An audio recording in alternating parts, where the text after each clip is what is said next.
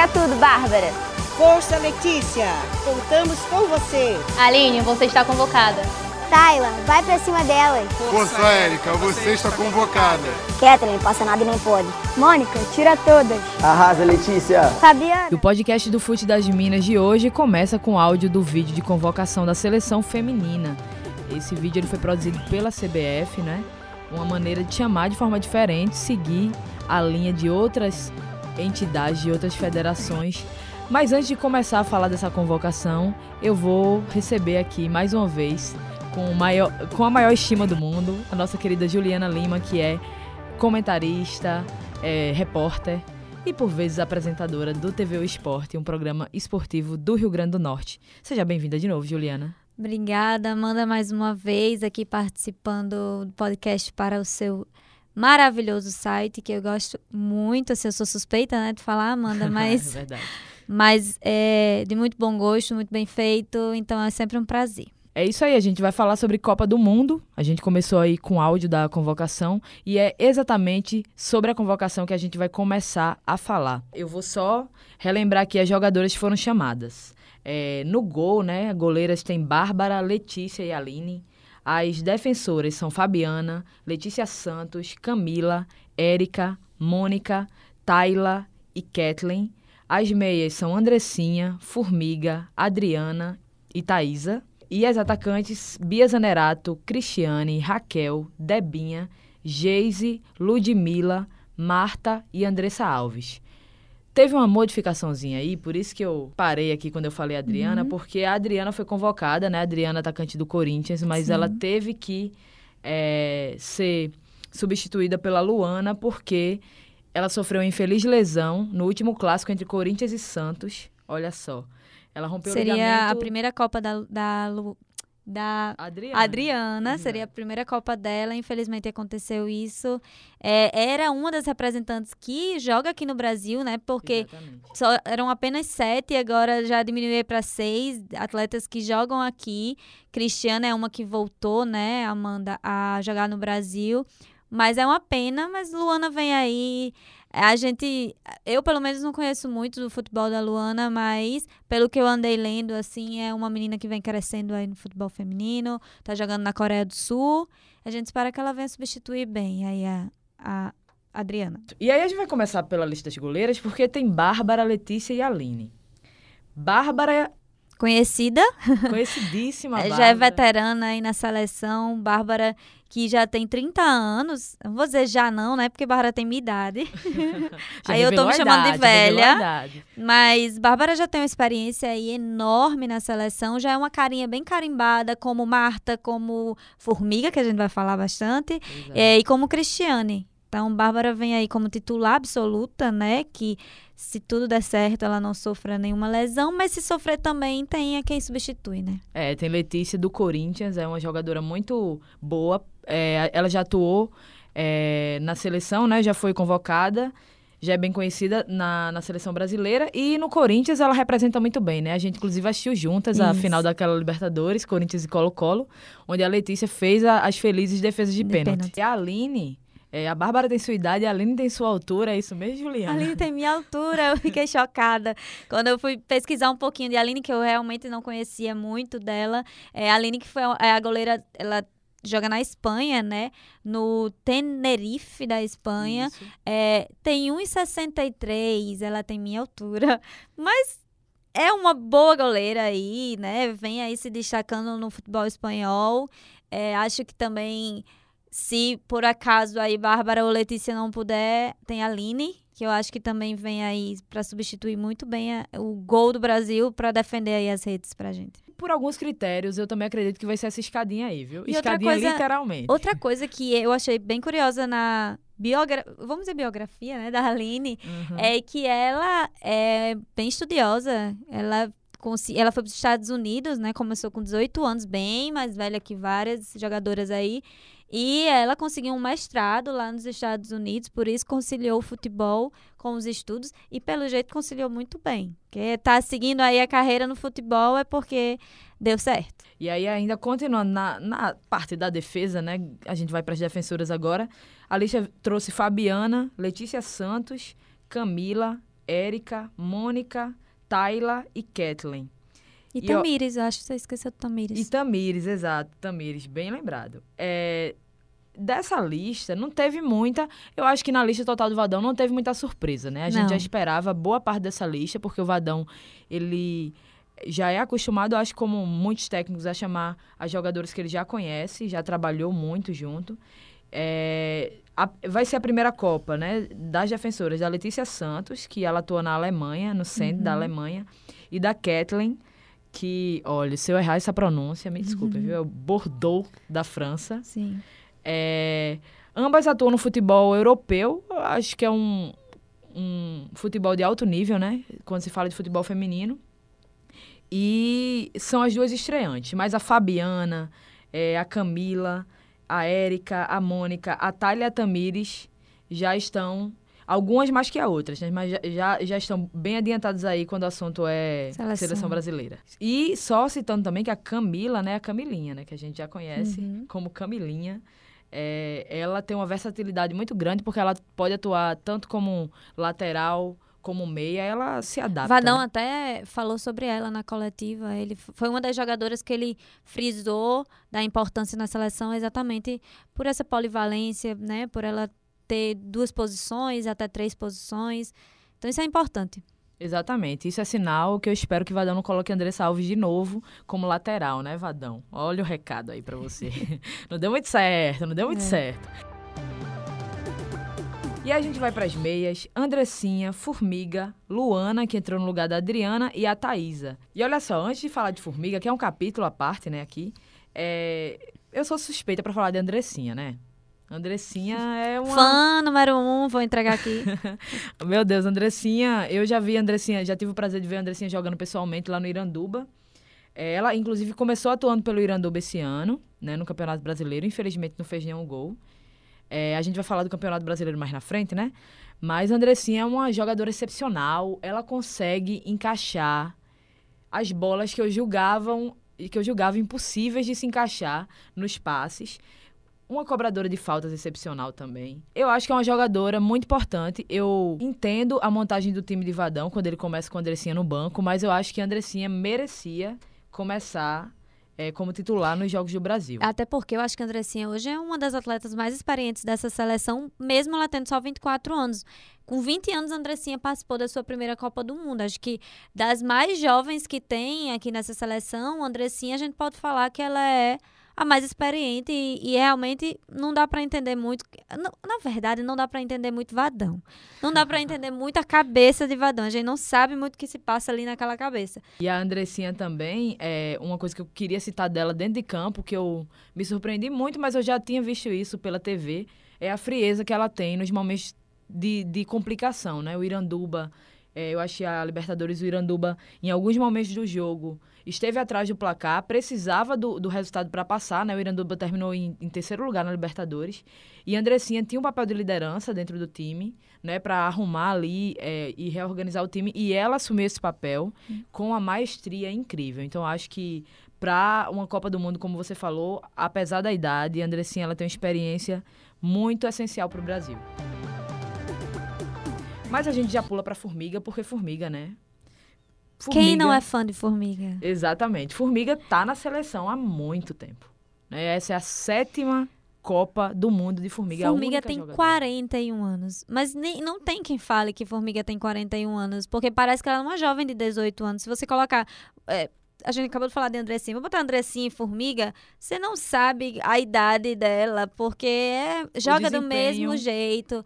Tem ainda é, uma energia, um- uma força física, uma potência, várias coisas que eu posso elogiar da Formiga com seus 41 anos. Quero chegar aos 41 anos com esse pique que a Formiga tem, uma grande atleta aí da seleção. A primeira Copa de Formiga foi aos 17 anos, então vem aí, sua sétima Copa do Mundo. Foi um pedido de Vadão, né? Porque Formiga já havia aí anunciado a sua aposentadoria, mas Vadão ligou para ela, pediu com todo carinho, com todo jeitinho e óbvio, Formiga com todo o carinho que ela tem pela seleção brasileira e é uma, uma atleta importante porque Formiga além de tudo é um é, eu vejo uma das mais politizadas ali dentro.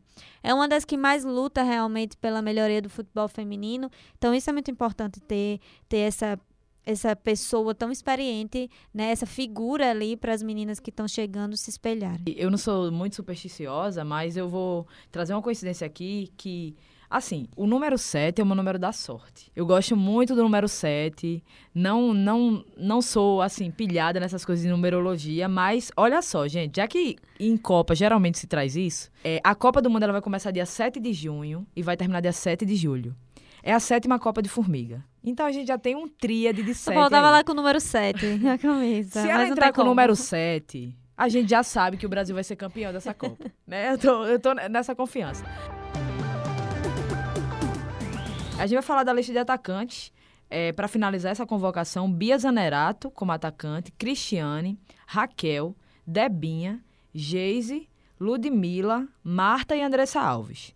Dessa lista de atacantes, não tem também é, tanta surpresa né, na convocação. Bia Zanerato, Cristiane. Só Ludmilla, Marta, né? Marta foi a grande surpresa. É, é, Ludmilla, Ludmilla. Que vem para sua primeira Copa, mas já é conhecida porque ela jogava É. no Sub-20, então. E, e também já foi convocada algumas vezes para a seleção, até na época de Emily.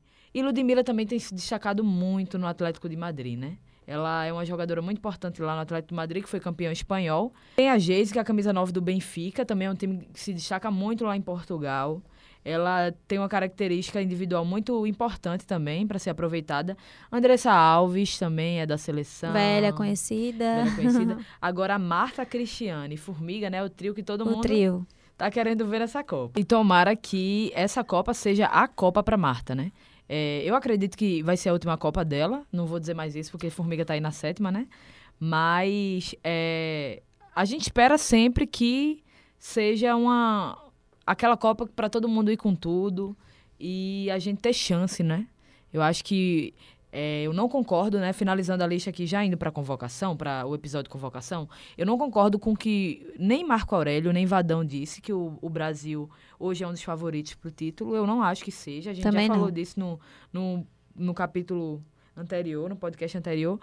Mas é, a gente tem que ir, como a Formiga disse, né? No com essa confiança. Mas o que é engraçado é Vadão, ele tem toda essa esperança aí que a gente que tá mais por dentro, assim, sabe que não é tanto, né? Que, que a gente, óbvio, tem esperança, mas não como Vadão, ele tá super empolgado, ele acredita realmente no grupo dele, o que a gente acredita também. Mas assim, falta ele, né? Tá faltando um pouco dele. E aí ele dizer que tem agora 15 dias lá em Portugal, né? As meninas viajaram ontem para Portugal para terminar a preparação, para depois ir para França, dia 7, dia 9 elas estreiam contra a Jamaica, que depois a gente vai falar, né, de Vadão aí, Uhum. mais uma gafe. Mas aí ele diz que agora nós temos 15 dias para que vai melhorar muito.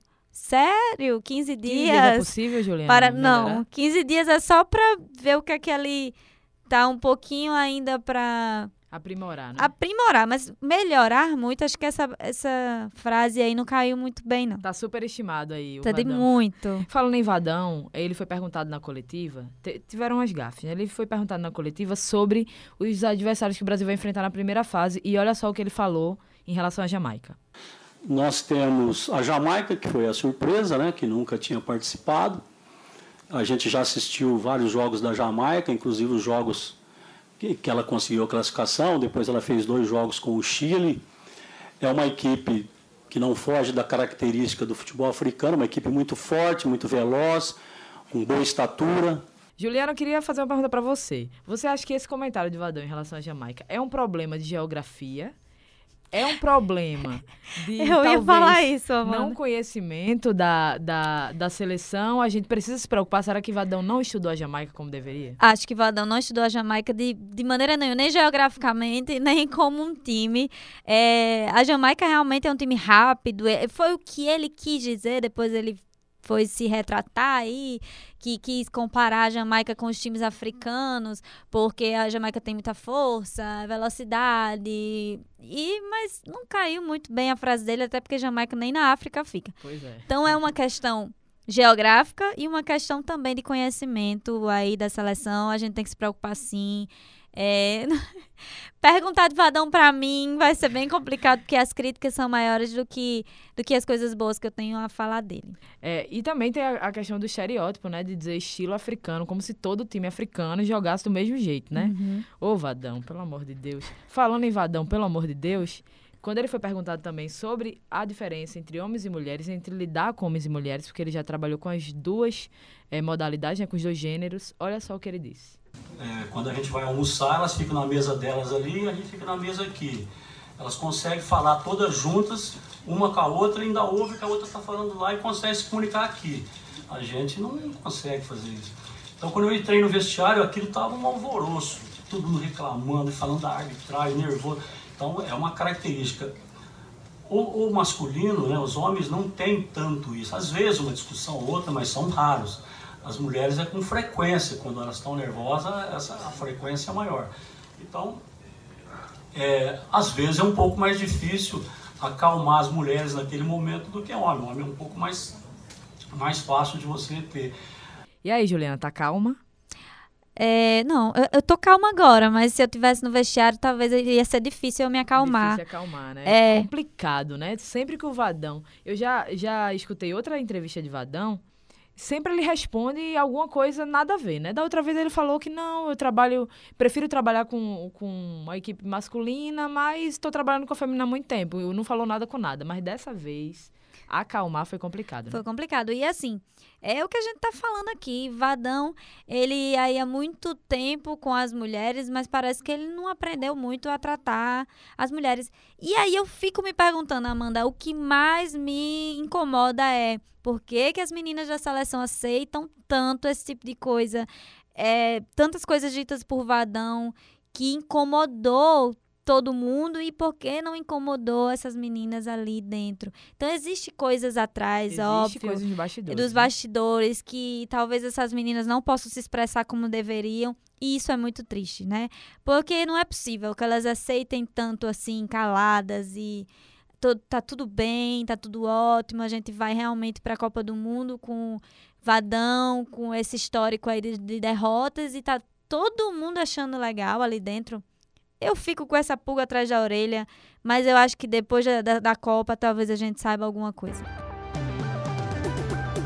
E o Brasil estreia contra a Jamaica num domingo, 9 de junho, é, de 10 e meia da manhã. Um horário top, né? Pra assistir no domingo, antes do almoço.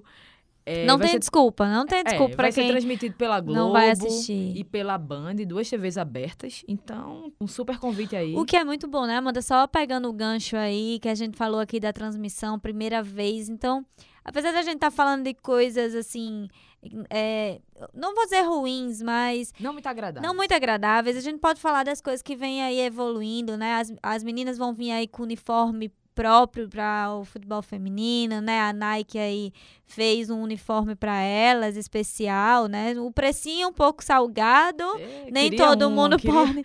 Nem Alô po... Nike, né? Alô Nike, manda aqui pra gente, mas nem todo mundo pode pagar, mas pelo menos está lá o uniforme para o feminino, é a transmissão, né, da TV. Então assim, a gente já vem vendo aí uma evolução, como eu falei aqui, não nunca se falou tanto em futebol feminino como a gente vem vendo nessa Copa.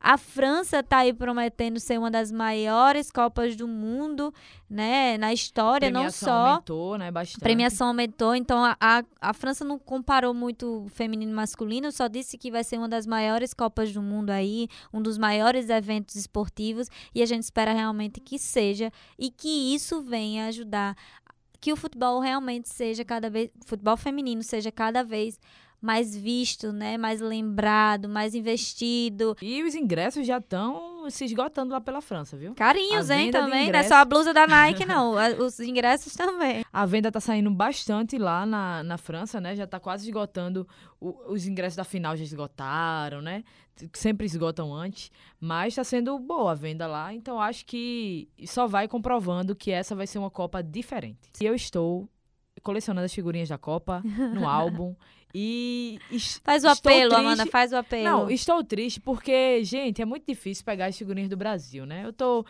quase preenchendo a, a seleção da Coreia e o Brasil nada. Só peguei duas figurinhas do Brasil. Então, Alguém ajuda a Amanda, pessoal. Se né, estiver ouvindo aí. Alô, pessoal de Natal, quem estiver aí fazendo coleção, entre em contato para trocar. E a gente encerra esse podcast agradecendo a quem escutou até aqui a gente. E olha só, a gente vai encerrar, antes de, de, de se despedir, dando algumas dicas. Eu vou dar duas dicas para vocês. Uma delas é uma série que tá rolando aí no Esporte Espetacular da Globo.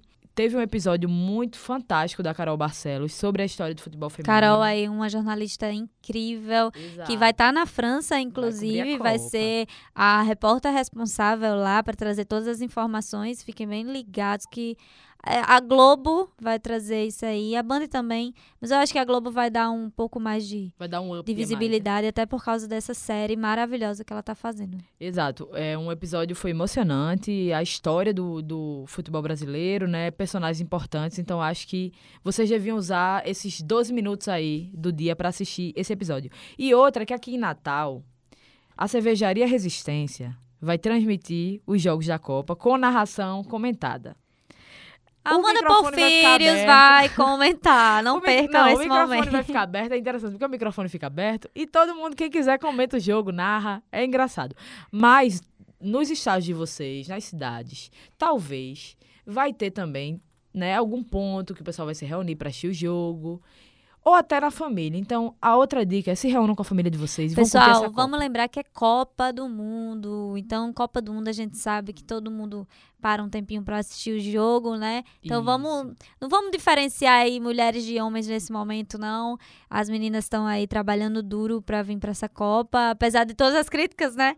Mas que a gente assista e veja aí essas meninas brilharem, porque como eu já falei, vou repetir, talento individual elas têm e muito. Exato. Então fica aí a dica. Fala aí com o chefe pra liberar na hora do jogo. Por que se libera na, na masculina? Por que, que não pode na feminina? Eu já falei com o meu. E ele disse que tudo bem, que vai estar todo mundo aqui na TV, vai assistir, vai parar pra assistir o jogo. Juliana, vai assistir o jogo aonde? Vou assistir com você, querida. Onde Ah. você me chamar, tô aí. Estamos Pois vamos juntos. embora. Vou chamar a Gil aqui que tá com a gente também, rindo ali do que a gente tá falando agora. Mas é isso aí. Vamos assistir a Copa do Mundo Feminina. Vem muita coisa boa por aí. E não percam também os próximos capítulos do podcast Fute das Minas. Obrigada, Juliana. Obrigada, Amanda, mais uma vez aqui. Quando você me chamar, estamos aí. Estamos juntos nessa. E nos comentários de hoje, esteve conosco a Juliana Lima, comentarista do TV O Esporte. Na operação de áudio, Gil Eduardo.